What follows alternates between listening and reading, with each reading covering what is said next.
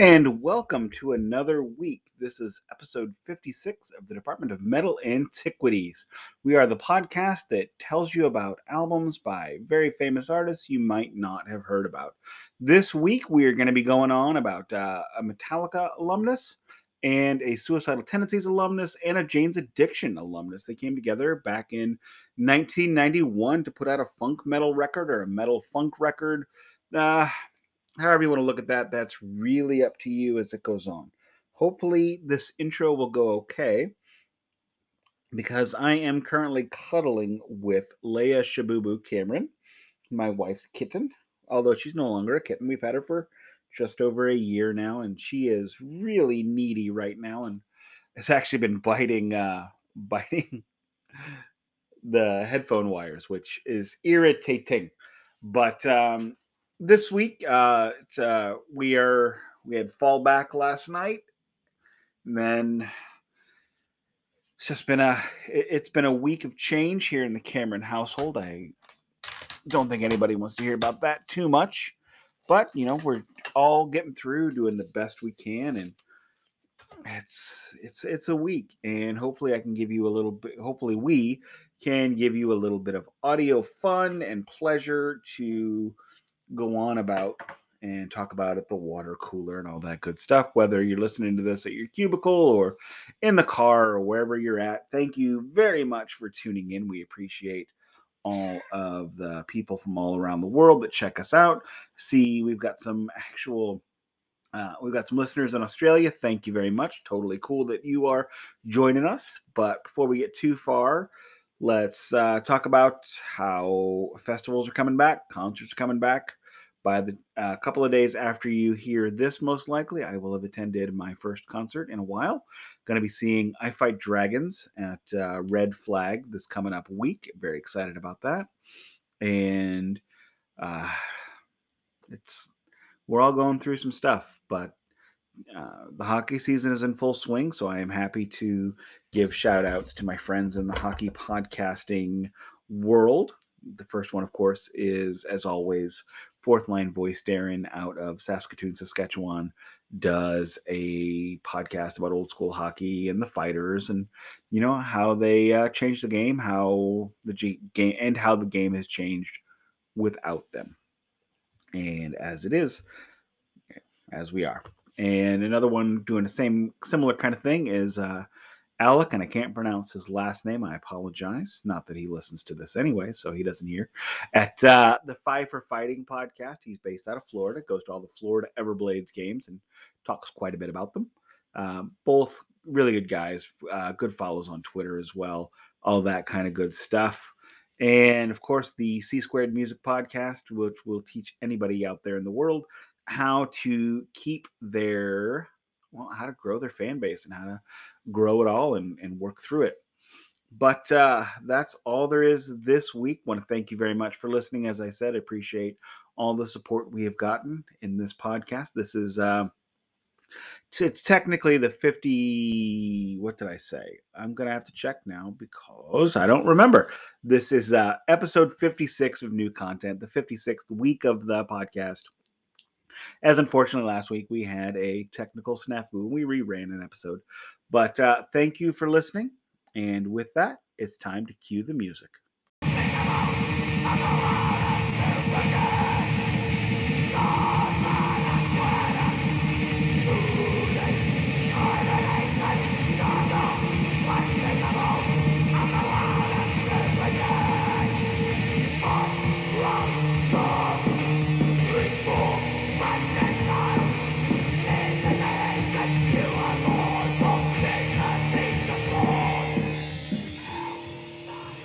Welcome to the Department of Metal Antiquities. Well, we remember what everyone else has forgotten. As always, it is Nick Cameron, joined by Duncan Evans of Waxworm Moonlow. Duncan Evans' music and 18 other things that he does not have time for yet because he is a new father. How are we doing today? Doing very well, thank you. Um, quite tired, having been at Damnation Festival yesterday, reviewing it for Ghost Cult magazine, um, which was a great day. Uh, but yes, I am tired. Um, but also, I want to get my little promotional section in. You mentioned the projects that I'm part of, and my solo uh, project has just released a split album with Wilderness Hymnal. So the title of the album is Until Liars Fear You. It has great title. Thank you. It's just come out on uh, Trepanation Recordings on CD and cassette and as a digital download. There's five Duncan Evans tracks, five Wilderness Hymnal tracks, Wilderness Hymnal being another um, brilliant artist. Um, and there's a collaborative track on there as well. So if you like dark folk, post punk, um, art rock, um, synth music, electronic music, doom gaze, that sort of stuff, then um, you might want to check it out. You might enjoy it. Until Liars Fear You. Um, Duncan is an extraordinarily talented and humble individual. And I'm going to point out he puts out about three releases a year. So that's that's an amazing pace. Very, very proud to be associated with you. Oh well, thank you very much, man. Yeah, I don't know whether I'll be able to keep up the three releases um, per year going forward, but yeah, this past year has been three releases, um, which is, is a record for me. Um, so yes, it's it's all good, and I enjoy it a lot. Um, so who are we listening to there, Nick? That sounded to me to be um, a kind of, I, I, reckon it was it was a black metal band, and it was I think something relatively recent. I'm going to go last ten years. Oh, very much metal. last, even way more recent than that. Right. Okay. Um, well, go on then. You tell us. This was uh, Dawn Ray'd from their Prosthetic Records debut, which is not their actual debut. Behold Sedition Plainsong. They are an English folk black metal band. A lot of strings, a lot of that kind of stuff. They sing uh, strongly about the workers. I know uh, I, them. Not only do I know the band, I know them personally as well a little bit. I don't have that album. I have the first album, the debut, which is great. Um, yeah, very much a left wing um, anti-fascist black metal band, which is is great and refreshing to see. Those Very left wing politics coming up. Um, you know, sadly, there is when some black metal bands have a, a bit of a right wing stance, sadly, um, but it is great that there's some left wing uh, black metal bands. Uh, I agree, and yeah, great bands. I, I came. Well.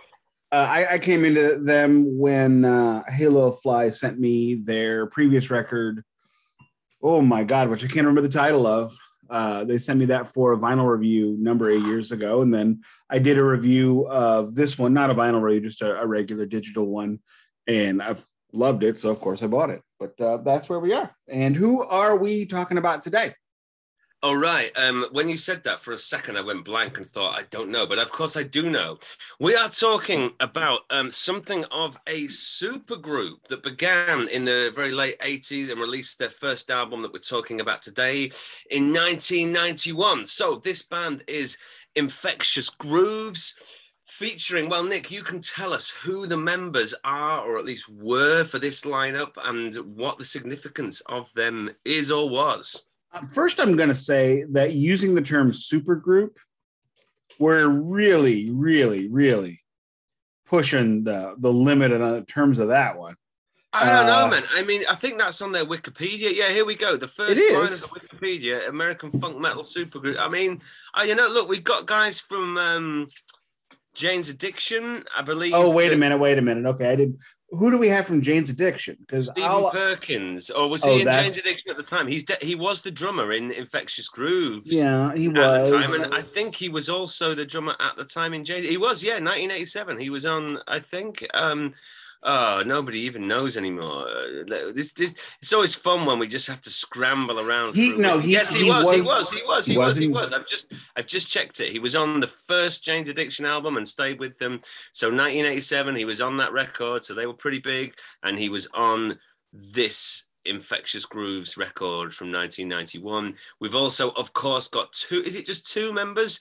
Of yeah. um, suicidal tendencies. Um, oh, Dave Kushner's on this too. Is he on Infectious Grooves? This album? No, yeah. not on this one. No, no, no, no. Yes, Mike... Dave Kushner. Oh, it doesn't say that on the. Um, see, this is what happens when you rely on Wikipedia. It says here, Mike Mike Moore, Mike Moore, singer Muir. from Muir, singer from Suicidal Tendencies, Rob Trujillo, also bass player from Trujillo. Suicidal Tendencies, Trujillo. I'm sure it's Trujillo. I'm I'm very sure that when I saw Metallica with him, they they pronounced it like that. But He's fine. from Mexico City. All right, okay, yeah, the double L is pronounced that way. Then, well, maybe they just got it wrong. I think it was, um, what's he called? Um, um, see, this shows. I'm tired today. I forgot the name of the singer from Metallica, James. James Hetfield. Hetfield. He may well have just said it wrong. Um, or I might have remembered it wrong. But anyway, uh, who of course Rob Truji- Trujillo went on to be to play with Ozzy and lots of others, and is now a long-term member of Metallica, longest bass player they've longest serving bass player they've had, not longest bass player. Um, he doesn't play a particularly long bass. Um, D- Dean Pleasants um, was also in Suicidal Tendencies as well, the guitar player, and Adam Siegel was a producer or is a producer, I believe. Am I right? Is this is this correct? Um, no, he was in Suicidal Tendencies as well. So there's three members of Suicidal Tendencies here. You can tell with that I did my research this time, and I'm definitely not just scrambling around at the last minute on Wikipedia. All I did on this one was I looked at the the Wikipedia page for this album, and I didn't recognize most of the names. And I mean, in fairness, um, Suicidal Tendencies has had about as many members as Spinal Tap. I think they've had Right. about 30 different members. Mike Muir is the only continuous member. Uh, Trujillo wasn't even original, to give you an idea. Right, right, right, right. Trujillo came in on the second or third record, and then uh, obviously, as anybody who's heard him knows, Trujillo is a monster of a bass player who can play all kinds of different styles. And he, uh, so they they did this, and you know, of course, you're, they have like I think eight guitar players listed on this album. Dave Kushner is one of them, and Yeah, later of Velvet Revolver, of course. correct, I believe he was like Slash's friend. I think so. He was in a band called the Electric Love Hogs. Not previously familiar. Wasted Youth. But I, I only heard of those bands when I heard of him via um, Velvet Revolver. So yeah, I'm just looking now. Um, yeah, I don't know, man. I think they went on. Oh, here we go. Ah, here we go. Um, so they did, they did, they did. Yeah, I believe he did Infectious Grooves just after Electric Love Hogs. Hmm. Um, but I'm just trying to look. Oh, that's right. Here we go. Stephen Perkins was involved as drummer on one of the Electric Love Hogs records, I think, uh, on the, the only Electric Love Hogs record. Um, although that was 1992, so that was actually slightly after Infectious Groove. So I don't know where he really came from. He was in this band, Amer- Wasted Youth. Um, I don't know really how big they were, but here we go. I think they were kind of punk and they were associated with like the adolescents and TSOL, social distortion, those guys. So um, so there we go. Um, that's Yeah, my knowledge. he- Dave he- Kushner.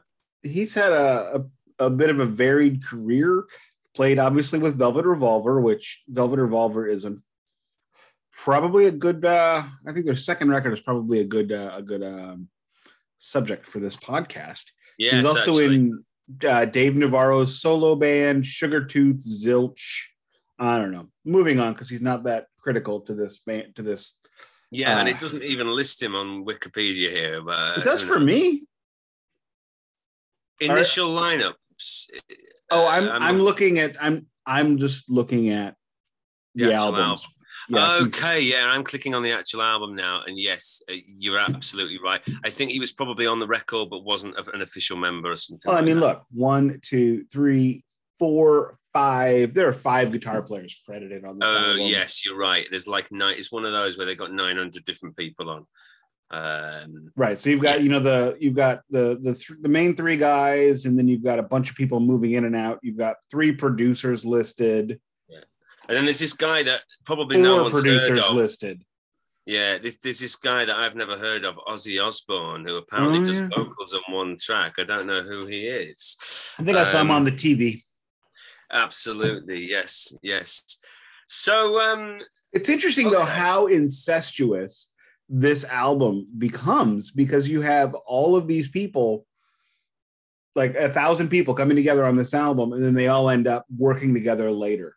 Uh, Trujillo, Yeah. of course, goes on to become uh, Ozzy Osbourne's bass player. Uh, he never Yeah, they- recorded with Ozzy, but did tour with him for a number of years. And in fact, the first time I ever saw Trujillo perform was at Ozzfest 1997 with Ozzy Osbourne. And then I saw him again in 98 with Ozzy Osbourne. Right. And then I saw him, I've seen him once with Metallica as well. And then I saw, Yeah.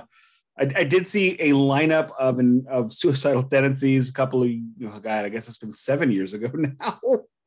um, and nobody in this version of that, nobody that was in suicidal at this point in time besides Mike Muir was on that stage. So none of these guys were there. Right, right. Well, there we go. There we go. So yeah, so look, in a way, it's a super group. There's certainly lots of notable figures. It is, who have is, then and I- in turn been involved with lots of other notable figures involved. And there's Ozzy making an appearance on there as well. more of an appearance in the video than the song, but yes. And I take back what I said. We are not we we are not pushing the limits of supergroup. No, this is definitely a supergroup. As you have Jane's Addiction, you have David Kushner, whatever the hell he is. I, we'll call him All Star Fill In, and then two guys from Suicidal. You know, so yeah, it's definitely a supergroup. Yeah, for sure. Yeah, so these guys are, oh, well, they are still around. They're a funk metal band. Um, so I guess at the time, funk metal was a pretty nascent thing in the late 80s. I guess Faith No More would probably release an album or two. And that Here was at about- uh, when this album had come out, uh, Faith No More had dropped maybe even three. right, right. Uh, let me see when the their third album, which I can't remember the name of, uh, has come out. Can't remember. There was um, the real thing. Is that the third or is that the second? That is Angel third. Dust. That's the third. Angel Dust. Okay. Okay, Angel Dust had not come out yet, so there. Angel Dust is on the way. Uh, the real thing had been out for a couple of years at this point when they uh, probably been out for about a year or so when they go in to record this.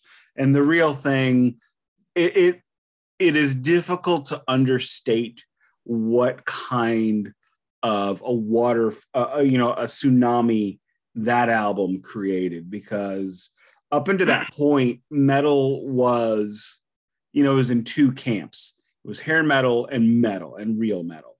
And real Yeah. metal was that thing a lot of people will talk about, like Rob Zombie refers to as the dinosaur that never changes. And it, it it didn't change. You had the underground, of course, of you know, bands like Metallica, who was quickly leaving the underground. Then you had death metal growing at that point in time. But metal, the one thing that they all had in common was metal wasn't fun. It was Sure. all anger. It was all suicide. It was all kill everyone. So then Faith No More comes out. And I would make the argument that, especially at that time, Faith No More was a metal band. And if, especially if you go back to their their debut record, Introduce Yourself, it which kind of came and went and nobody really heard it. It Introduce Yourself was this kind of nut bar thing. And they even mentioned the garbage pail kids in the on the record. means, but Oh, you don't? Oh, the Garbage Pail No. Kids were um, in the middle '80s, early the early mid '80s. The it was these trading cards that were making fun of Cabbage Patch Kids. Okay, I see. Yeah, yeah. So they would be they were a parody of Cabbage Patch Kids, but they were either disgusting or violent or, I mean, they they caused such an uproar that uh, they talked about them on the national news and how they were terrible for your children and blah blah blah. So of course it made us want them more. And I had plenty of them in 1985 and 1986. They were sticker cards and they were awesome. Um, if you look at the new Green Jello record, it's called Garbage Band Kids, and it's a parody of Garbage Pail Kids. Right. So I just I don't think we had that in the UK at all. So there you go. Uh, I probably always- a very American thing.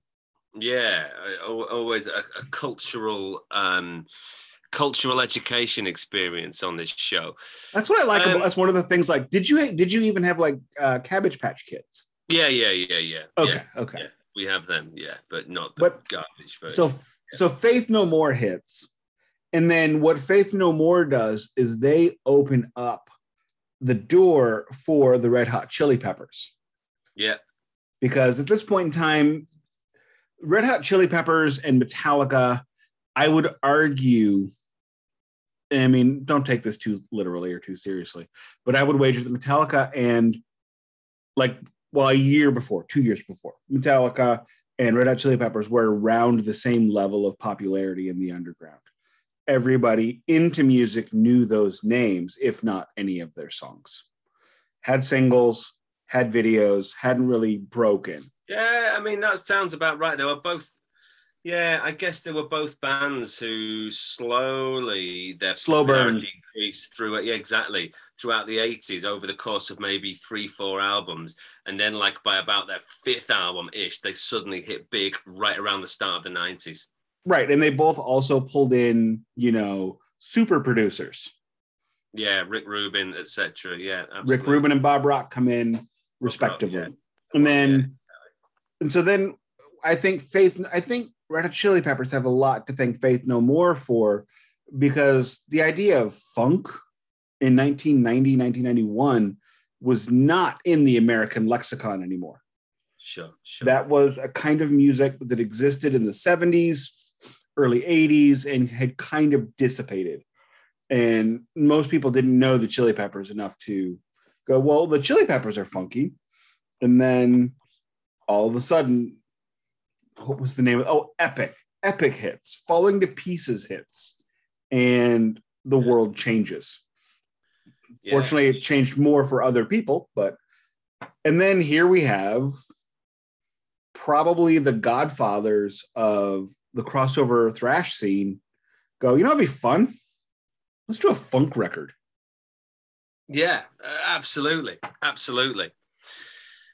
And and I guess that's it. I guess that is pretty much the backstory of this record. They just wanted to do that, and they got together this lineup with some pretty notable figures, and they went ahead and did it.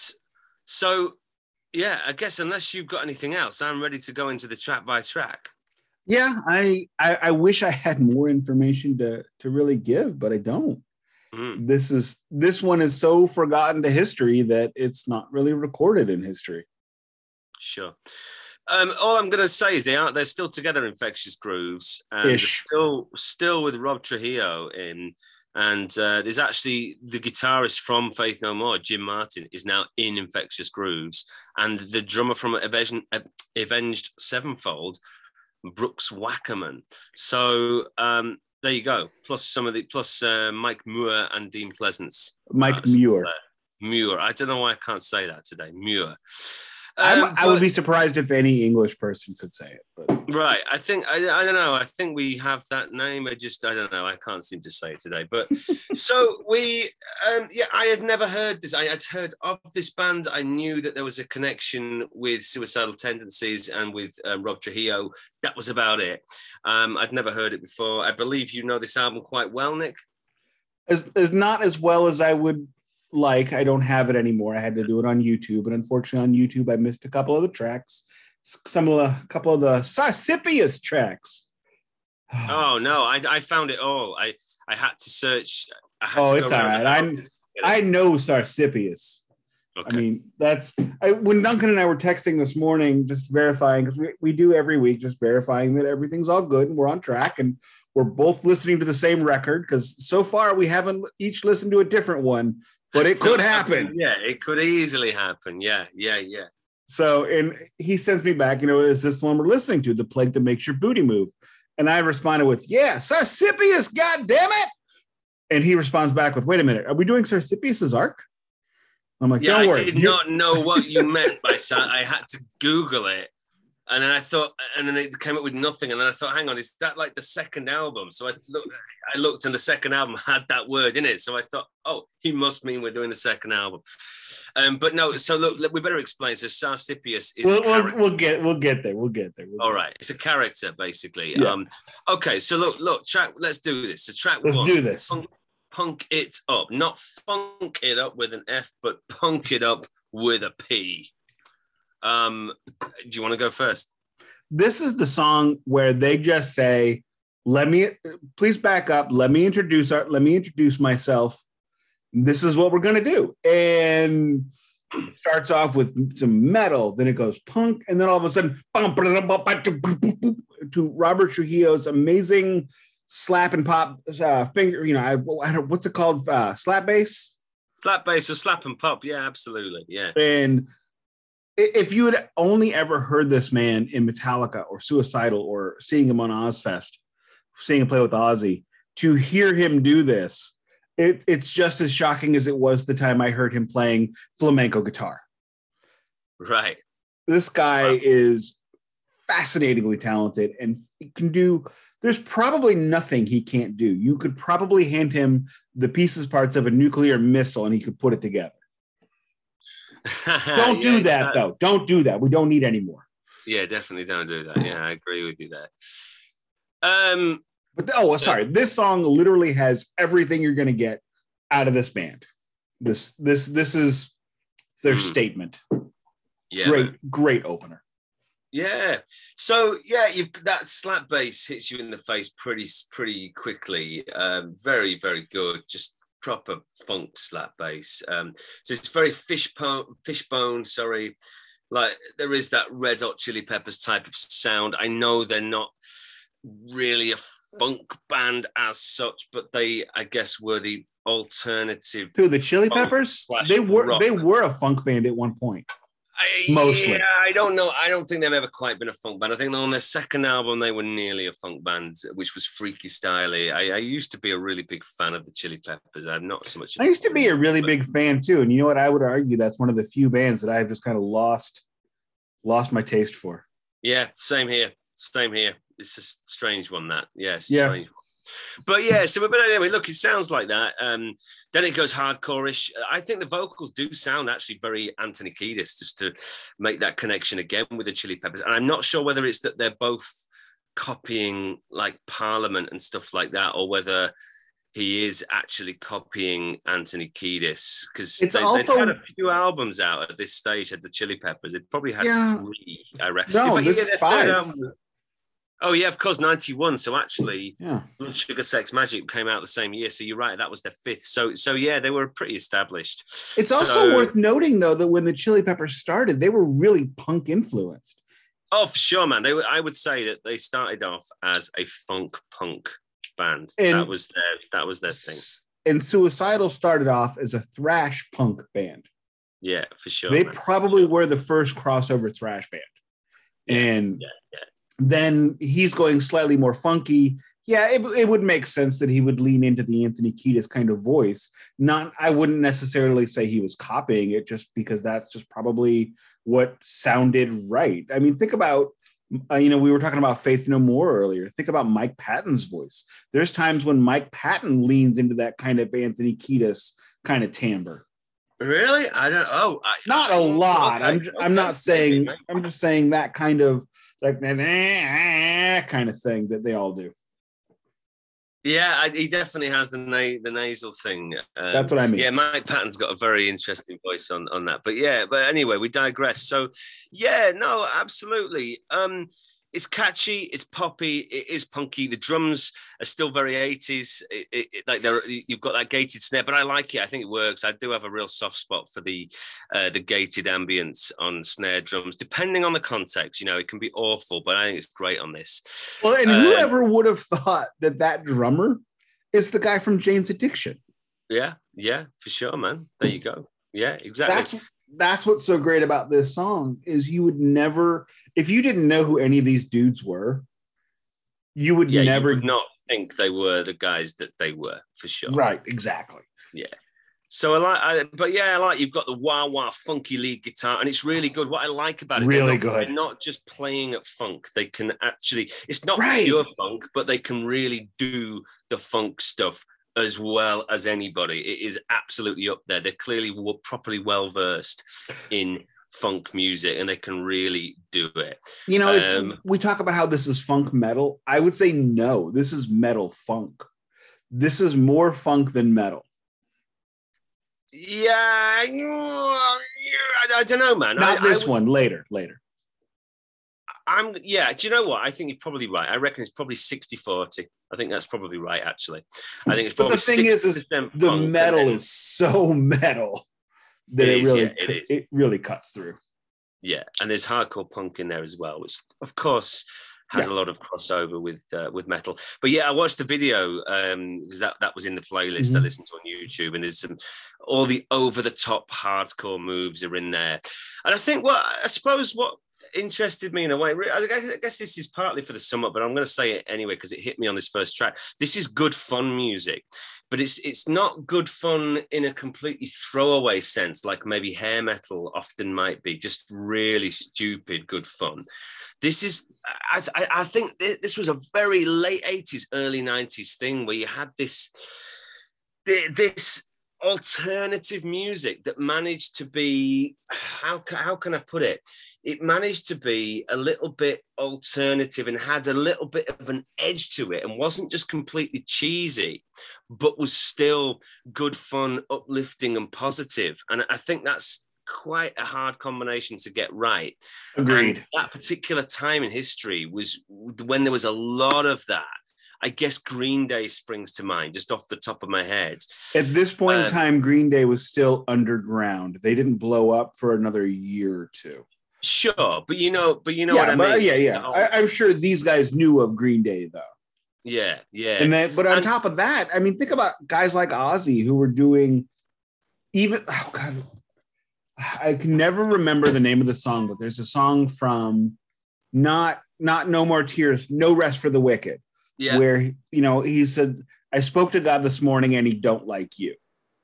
Mhm. You know, that's the kind of fun yet angry kind of stuff that metal was starting to work. I mean, they were starting to like take in, take on some of the hair metal. Oh God, what's the word? Um, irascibility. That's not the right word. Ir- ir- irre- irreverence. They were trying to starting. They were starting to take on some of the hair metal irreverence, and that and this is taking on the hair metal irreverence, the Red Hot Chili Peppers irreverence, and st- and then being a little bit metal and a little bit punk at the same time, and you just get this.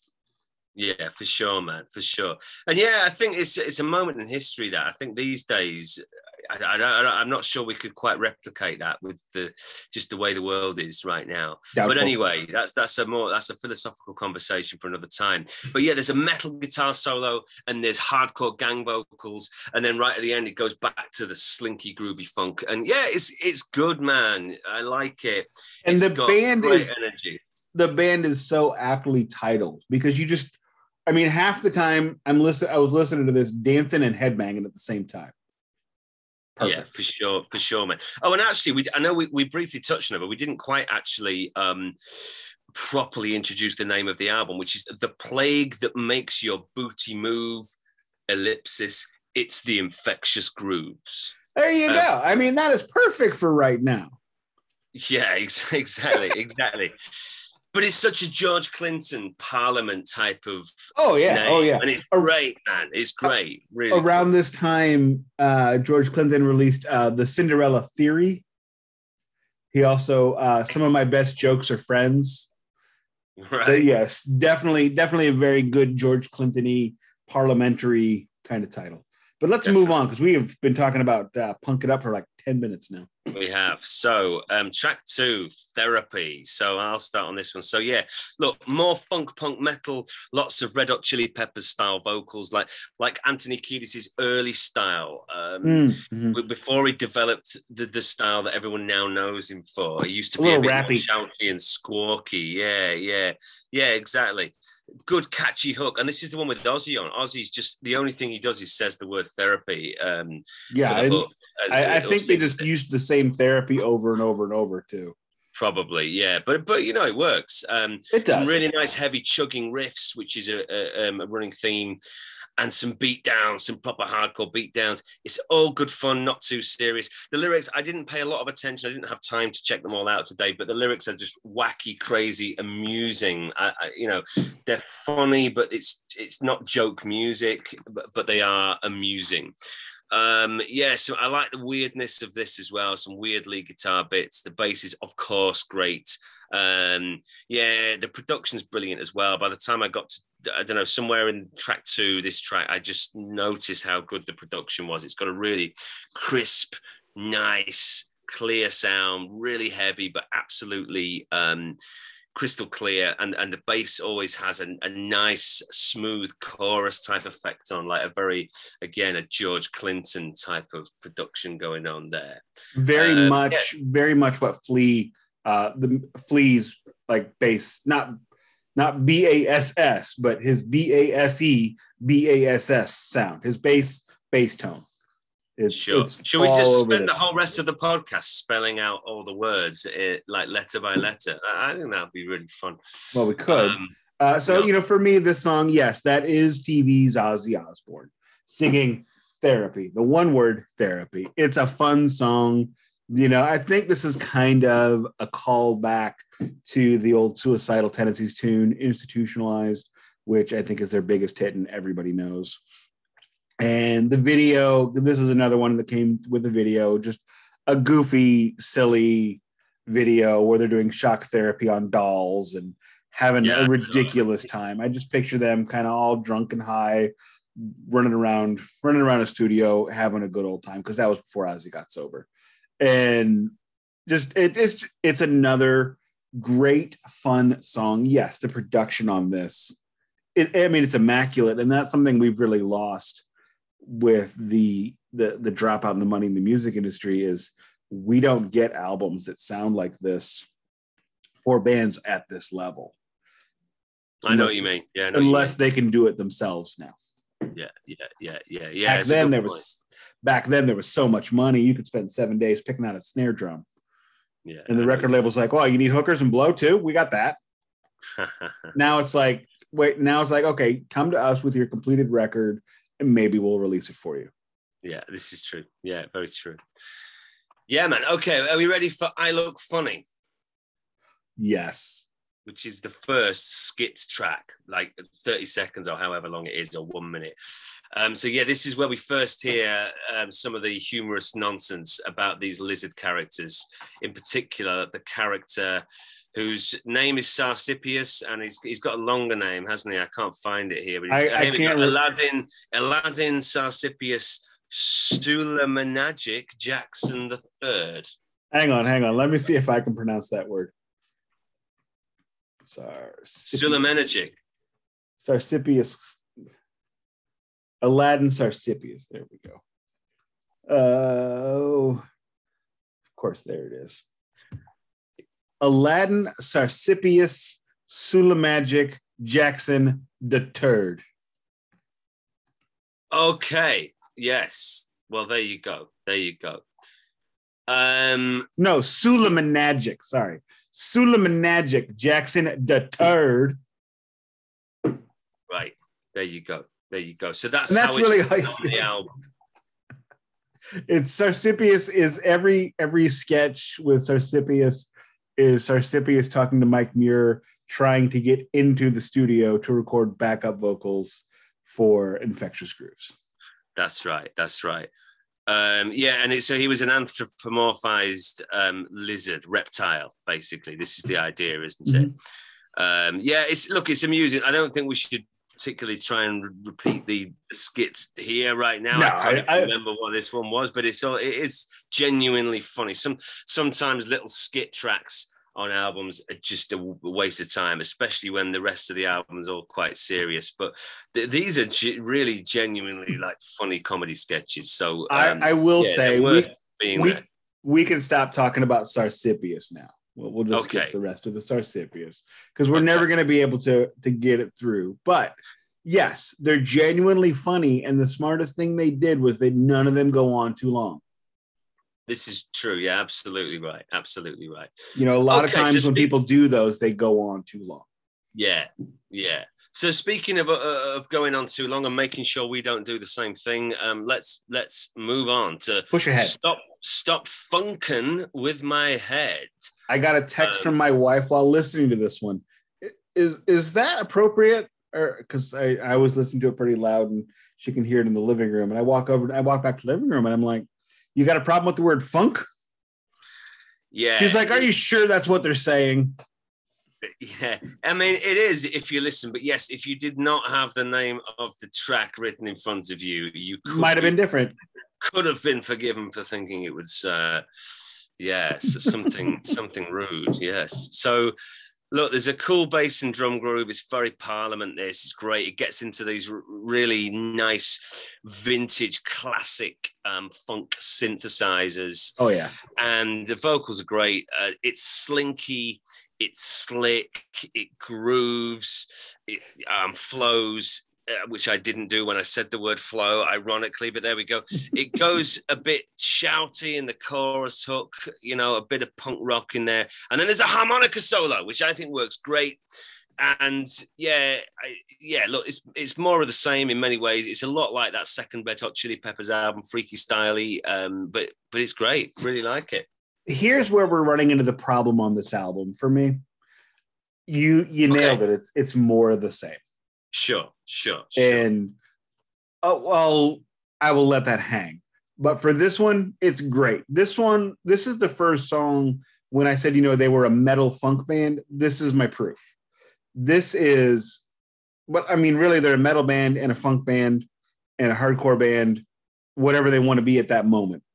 Yeah. But this one, I, I found this to be a very much more traditional funk out funk song. And yeah, yeah. And yes, definitely including a harmonica solo, which is a great, great harmonica solo. Didn't overplay.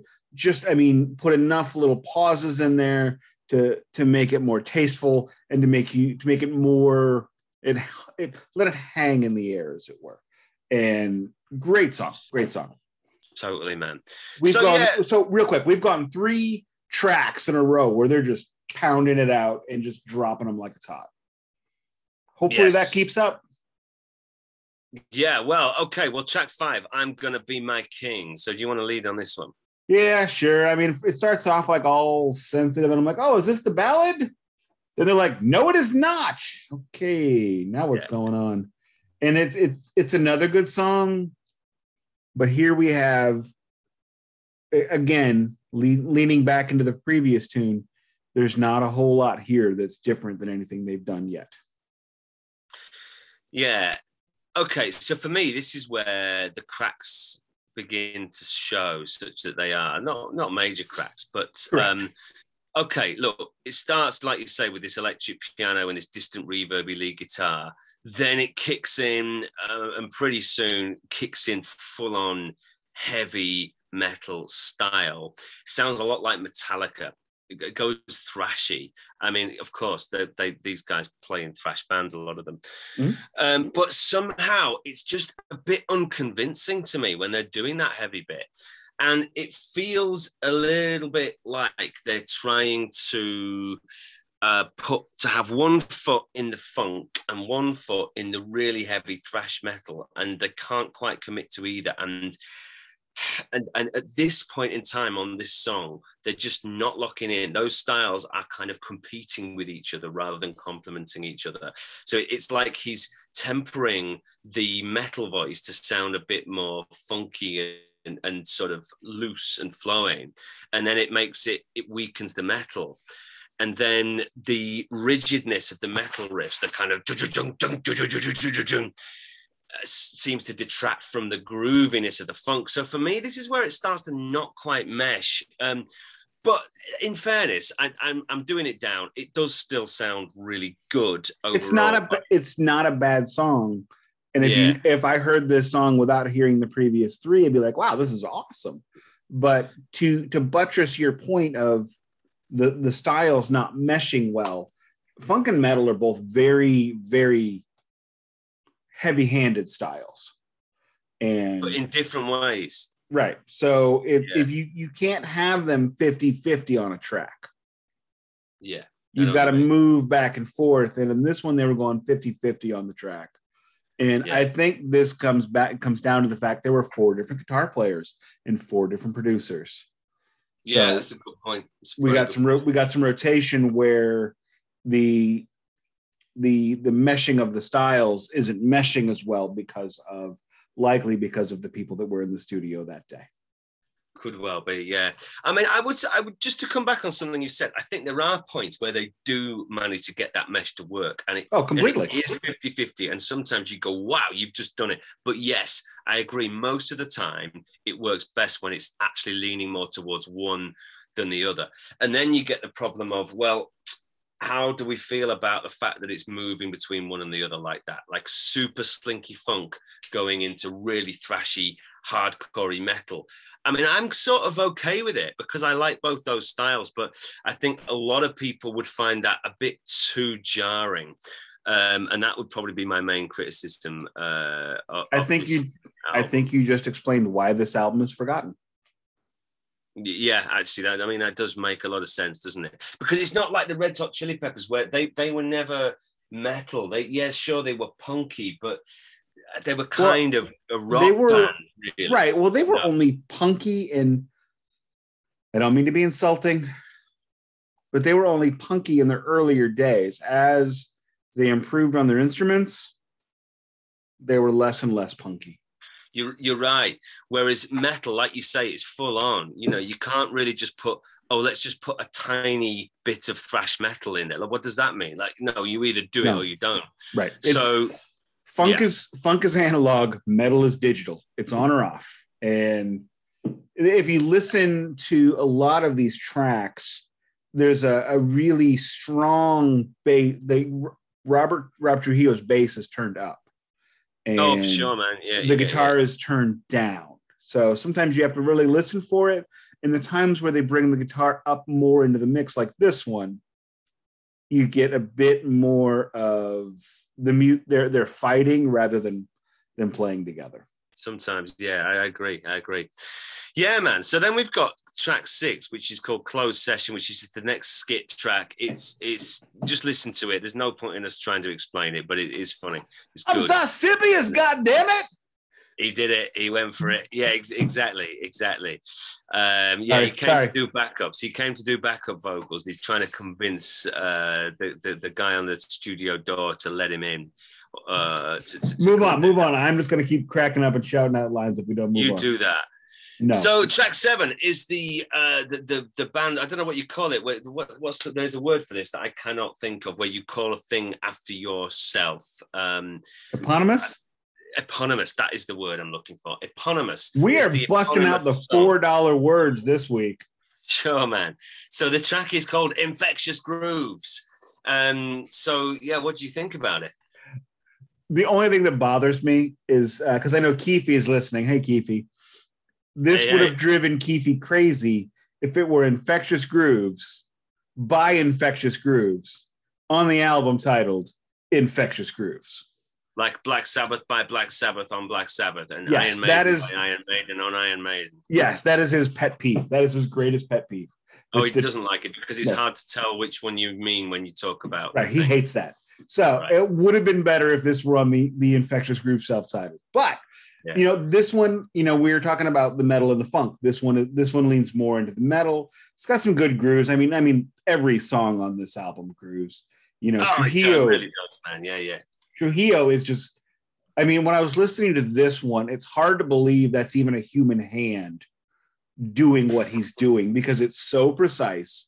It is so funky, and it's so fast yeah. I mean, yeah. I would imagine if you could actually see his hand, it would be like moving as fast as that puppet in the Tool video, and all you right. see is a blur. Yeah, yeah. But just, but, and of course, as, I mean, you're absolutely right about all of that. But at the same time, it is very human in the sense that it just has this the the flow, and I'm going to use the word again, the groove um, that you know th- this this couldn't be programmed. You, if you try and program that type of funky slap bass with a computer, I I mean, yeah, okay, some people can just about do it, but it's not quite the same.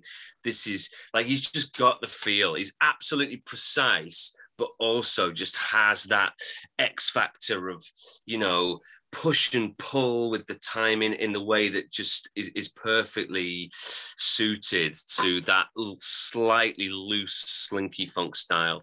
Completely. um, it's, it's, like tight but loose is the the short version of what i'm saying tight but loose you know? It's it's it's very precise played by a human.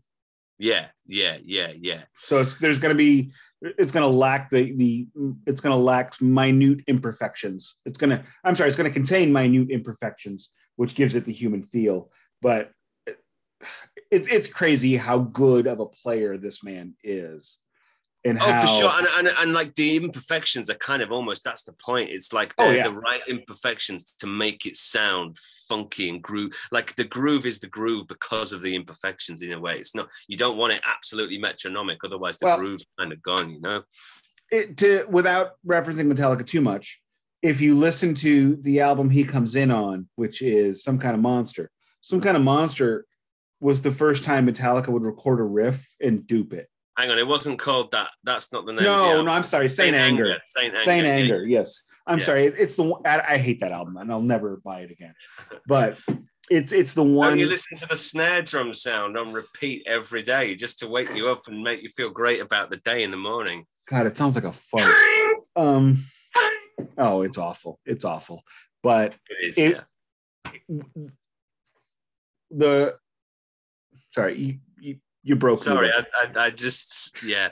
The, the- when yeah, you listen to the album, it sounds like crap because what they did was they recorded once they got the riff right, they would just dupe it.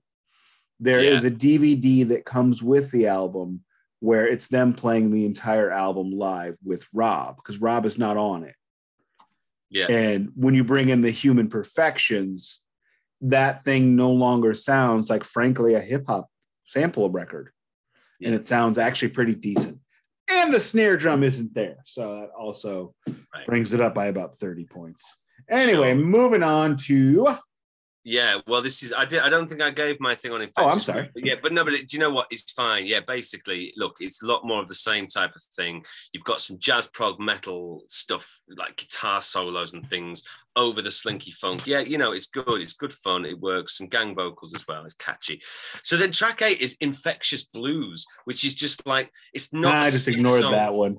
Oh, fine. Well, they basically do some really cool blues, but it's it's it's a silly joke, but it's Right. actually really like they do it really well. Again, it just it highlights that they know their stuff. They can play. They can turn their hand to probably any style of music, and they they really get the whole blues thing. It sounds like a 1930s blues recording. It's. Amazing Um, bottleneck blues recording on a Exactly. resonator. It was a bottleneck blues recording on a resonator as a joke. Yeah, exactly. But it's Holy really crap. cool. I mean, think about that's the level of authenticity they went for yeah. for a joke. Exactly, exactly. But yeah, it's, it's great. And if it was a longer song, it could have been a, a half, you know, it could have been a, a good song actually. It wouldn't have fitted with the rest of the album, but it would have been cool. But anyway, let's move on. Okay, Monster Skank, track nine. So it comes in with a big, heavy, chugging, slowish riff, probably the heaviest riff yet. Then it goes fast with these. This is the one that goes weird. It's, it's like purposefully weird. It's like Frank Zappa weird or Mr. Bungle weird. You've Thank got these you. strange, Thank you. strange, clean guitars going over the top of these heavy riffs, um, unusual sounding synthesizers, um, so, and and you've also got these intentionally silly sounding bits in the in the Zappa kind of way where it's silly but done with an absolute straight face and done perfectly. So you're not quite sure which, which where's the joke? Is this a joke? I know it's not completely serious, but what? Yeah.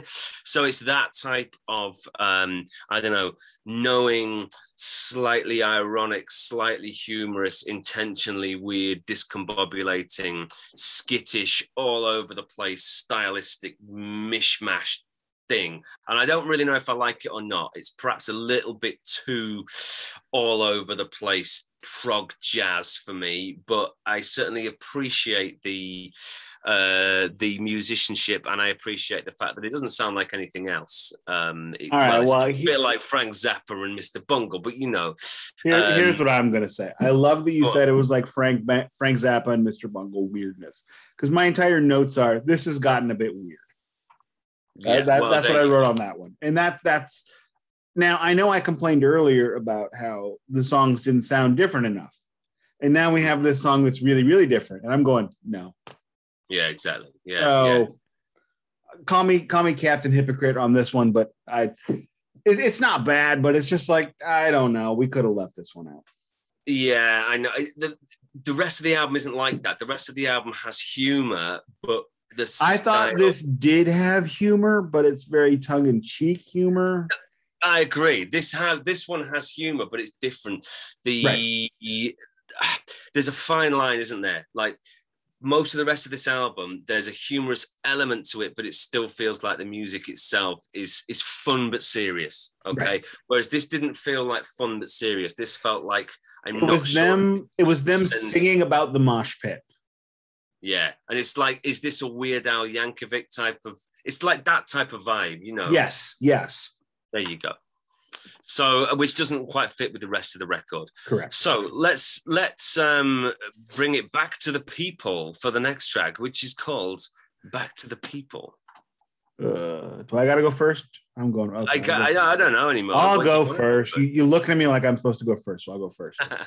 uh, it starts off with I don't know what. I mean, it's just it's again we're we're off to experimentation island again, and this song does not fit with the rest of the record. Easily could have been left off. It starts off with like what we would have called back in those times jungle beats and you know all the drums, and then it ends up on like this amazing. The song ends with this amazing Caribbean conga solo. Yes and it's like i don't know what we're doing here. And I, I, think that's the worst feeling i can have about a song on an album especially on an album that i really like because i really do like this one. When it when it's what are we doing? Why or, or better yet why are we doing this? Yeah I, I've got to concur with almost everything you said there, probably with everything you said there. Um, I like a lot of the ideas. I like those percussion sections. I like the congas. There's some other percussion in there as well. I can't remember what it all is now, but there's a lot of layers and it's great. But this track just never really gets started. It's like it goes in a certain direction. You think this is building up to something. And it goes, nah, actually, we're going to just change direction a bit and then not really start that either. And then we'll throw a tiny bit of funky guitar in, and then oh, actually, it's gone now. It's finished. Goodbye. And that you, is, think, you yeah. have described this song perfectly. It never really gets going. You think it's going to build up, but it doesn't. Yeah.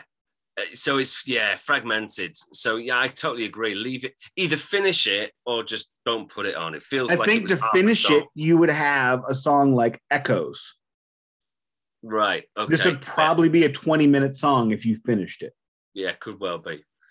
So yeah, Turn Your Head is another skit where he's he actually got let in um, to audition for the studio session. Um, and then they introduced the, the guy. So the guy says, because this does lead to the next song, the engineer, whoever it is, says, Right, well, you should know the songs. So, uh, you know, give us a song. And then Sarsippius says, Well, which song do you want me to do? Of course, I know the songs. And the engineer goes, Well, how about You Lie and Your Breath Stank?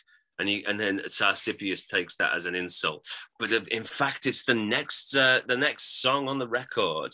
So let's move on to that right now. You we, lie and your breath stank. We agreed not to talk about Sarsippius, but apparently Sarsippius has dug his says himself so far to Duncan's head he can't stop, and I yeah. love it. So uh-huh. you you lie and your breath stank. That's I mean that was. Uh, uh, you know, back in the, back in this time frame, you know, the idea of the the the schoolyard insults and just you know saying silly things. That's what this song is based on. It's we we have gotten away from the goofiness of Back to the People and the craziness of Monster Skank into something more appropriate for the album, which is good because we are now heading towards the end. We're on the back, you know, we only got a few more songs and yeah. you know, it's it's a slow stomp strong humor, and it, it one thing we haven't talked about much are the guitar solos on this record. The guitar solos on this record, the ones that are there because they're not everywhere, are really really good. And this is another really good one. It's a psychedelic one, isn't it? Yeah, there's some very Hendrixian lead guitar parts. There's some more metal solos. There's some more jazzy ones. They're all great. I'm guessing now I know what I know that some of them were probably played by different players. Mm-hmm. Uh, but yeah, this psychedelic solo is brilliant um, yeah, this for me um, is back on form. Great grooves, funk mixed with sludge metal, and it works. You've got this wonderful synth. I love it. It's like a, a brass synth, which we brass synths can sound appalling, but this is just great. Um, yeah, um, and it just mixes really well those styles. Like I talked about earlier, how they weren't jigsawing very well. Here, They do for me. This slow, sludgy metal groove with the blissed out, chilled out, slow funk groove. Somehow they're just right there with each other. Um, yeah, so that's that's kind of it. You, yeah, slink. I've called it slinky sludge. The slinkiness of funk and the sludginess of like doom metal or something, you know, and slinky sludge. So agreed, agreed. Um, cool. So as we get back to the rest, there's only a couple more songs on this album we're talking about. You got the skits, of course, which are absolutely brilliant. But uh, I'm, I'm just going to finish off the next two songs because I don't have a whole lot to say on either of them. You got Do the Sinister, which I think is a clap back at the big, uh, you know, dance craze of the time, and it's not great. It's it's it's got it's got its moments. It's nothing nothing I'm really loving about nothing I'm really loving about it. And then you have Infecto, blah blah blah blah blah. And for that one, it's you know it's a real meat and potatoes kind of fun. What? sorry, infectious groovalistic. I think. Oh, thank you. Infecto, infecto groovalistic. Sorry, that's what it is. I think. Yeah, that's it. Yeah, a, a, real meat and potatoes funk song that's good, but it doesn't have that that that push and pull that a lot of the other stuff had. Yeah. I mean, I did quite like these two tracks. I don't think they're the best two tracks on the album, but um, yeah, Do the Sinister's got some nice tense grooves and s- some moments where those stylistic combinations work really well. Um, yeah, Infecto Groovalistic. Um, we're back. There's some odd proggy jazz bits here with some kind of creepy, sort of um, intentionally, slightly humorously creepy whispered vocals. Um, but it's still classy and funky and it's still cool. And I like the clean guitar solo in the break. Um, I didn't mean to make it sound that I didn't like these they just weren't as good as a lot of other things. I think you're right. Yeah, I think you're right. Uh, there's a lot of more of the same here, really. A lot of more of the same has probably been done better a bit earlier on in the record. Agreed. Um, yeah, and then it ends with thanks but no thanks, which is the final skit where Sarsippius is rejected and ends up getting escorted out of the studio by security. Um, and that is it. That's the record. I'm sorry. I'm th- I, I my favorite thing about this podcast ever is hearing Duncan say Sarsippius. So right. This is actually I was giggling to myself this this morning.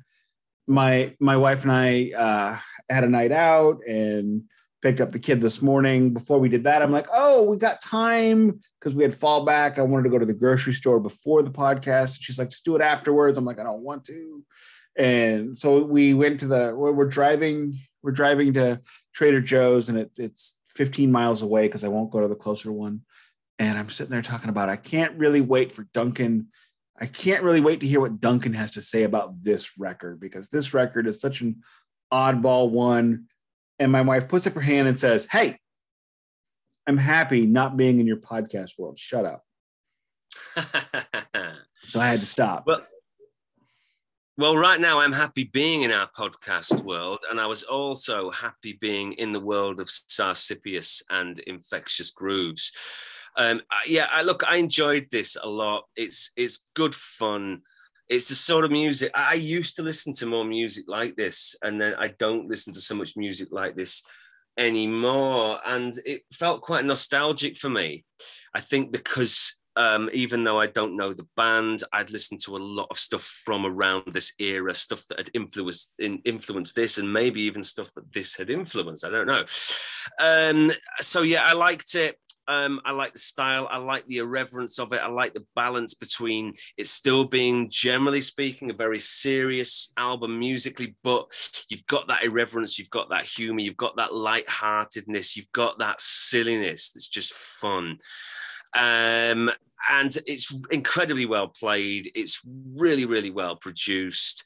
Um, look, it's not perfect. It has a few issues with those styles, which which can clash at times. I can certainly see how people who you know I, I mean I, I listen to lots of different stuff and I'm sure a lot of our listeners do so I can sort of get myself in that headspace of moving between one style and another um, but I can see how some people would think, "What? Why is it suddenly just gone all loud and noisy when it was doing this cool funk thing, or vice versa? What? Where's what are these stupid jazzy clean guitars doing? I thought this was a, a thrash band or something."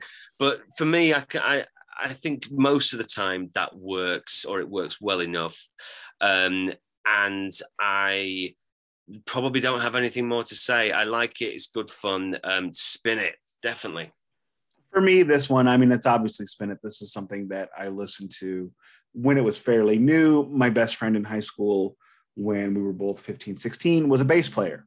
So, as a bass player, as my best friend was a bass player, his dad was a bass player, and I, I got to hear a lot of bass heavy stuff that your average person probably kind of missed out on because you got I mean, you've got the, the top layer where you got Rush and Primus, and you got the second layer from Mike Watt, and then it and and it goes even farther lower than that. But and this this is probably the fifth or sixth layer in, in that from this time frame just in terms of popularity. But it it's it's a really cool thing they did here because they took two metal genre or two musical genres that clash more than they more than they meld and for the most part they were able to take those two things and work them together and work them into a new style which uh, a lot of people decided to move forward with going after this. Yeah, and it's it's a great it's a great record. It's not a perfect record. There are very few perfect records in this world. I'm one of the seven people that would uh, tell you that Pink Floyd's Dark Side of the Moon is not perfect. Close, but not perfect. I mean, yeah. look, I think we can. There's a whole other conversation, but I, I don't think perfection exists. So I, I don't think anything can ever be perfect. So I, I you know, I think I would say Dark Side of the Moon is about as close as you're going to get. But the thing is, if you don't like it, then you don't like it, and you're not going to think it's perfect. So you know, yeah. Nick oh. disagrees oh. with me and thinks perfection does exist, and he's going to tell me the perfect album in a minute. No, I'm not. You're going to have to find it. There are perfect albums. A perfect album is an album that I like all the way through. Not the point. The point is actually, actually, that is the point. That is the point I'm making.